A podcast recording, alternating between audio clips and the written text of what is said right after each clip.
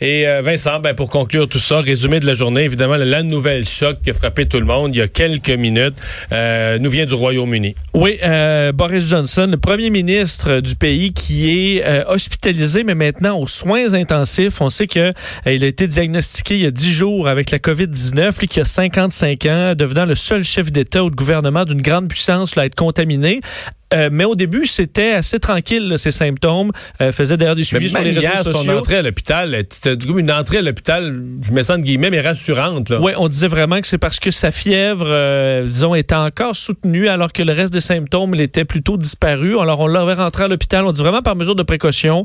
On dit qu'il qu'il avait eu une bonne nuit tranquille, euh, que son moral était bon, euh, continuait de pouvoir travailler malgré tout. On avait vu des photos de lui là, avec son iPad, donc était, euh, était correct. Et voilà qu'il y a quelques minutes, euh, un responsable là, des, des, des autorités qui a fait savoir qu'il avait dû être admis aux soins intensifs euh, et le passer, on doit passer les pouvoirs là, donc à quelqu'un par intérim puisqu'il n'est plus en mesure de gouverner le pays. Alors c'est le ministre des Affaires étrangères Dominique Raab qui va prendre la relève jusqu'à nouvel ordre. Alors nouvelle honnêtement qui euh, fait l'effet d'une bombe un peu partout à travers euh, le monde. Alors faudra voir euh, les, les, quand on aura des, des détails sur son état de santé dans le futur.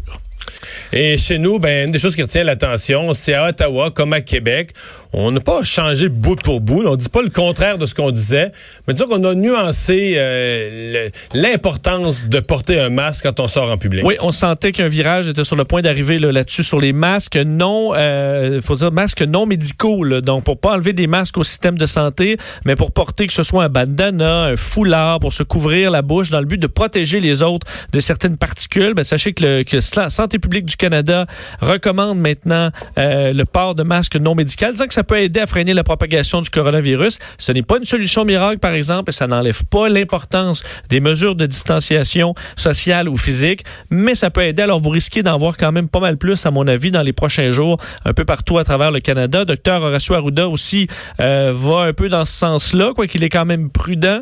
Mais oui, vous verrez des, probablement des modes d'emploi, la question d'utiliser les masques de leur meilleure façon possible sans se Et- contaminer. Et la page de Santé Canada, si vous allez sur Santé Canada, coronavirus, euh, vous allez sur la section comment se protéger. Là. Et euh, vous allez voir, là, il y a ça a, été, c'est- ça a été mis à jour pour mentionner donc les nouveaux éléments liés au masque. Euh, déjà des beaucoup de demandes rentrées pour la prestation canadienne d'urgence. Oui, ça commençait ce matin à 6, heures. Te dire, Mario, là, euh, le gouvernement dit traiter 1000 demandes à la minute. Alors, ça va quand même rapidement. là. 1000 demandes à la minute, le système a été capable de le supporter. Quelques petits problèmes, mais vraiment, ça a bien été. Janvier, février, mars pouvaient le faire aujourd'hui. Sachez que demain, c'est avril, euh, mai et juin qui Étant les pourront mois donc- de naissance des gens. Exact, selon les mois de naissance. Alors, vous pourrez vous inscrire demain.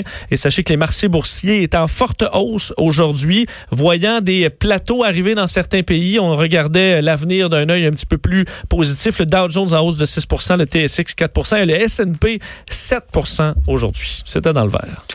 En rappelant que chez nous, euh, on a des augmentations moindres des nombres d'hospitalisations et des nombres de nouveaux cas, mais le plus grand nombre de décès qu'on ait répertorié depuis le début euh, au Québec. Merci d'avoir été là au retour de la pause. On joint la force de Cube à celle de LCN. Deux heures d'info. Le retour de Mario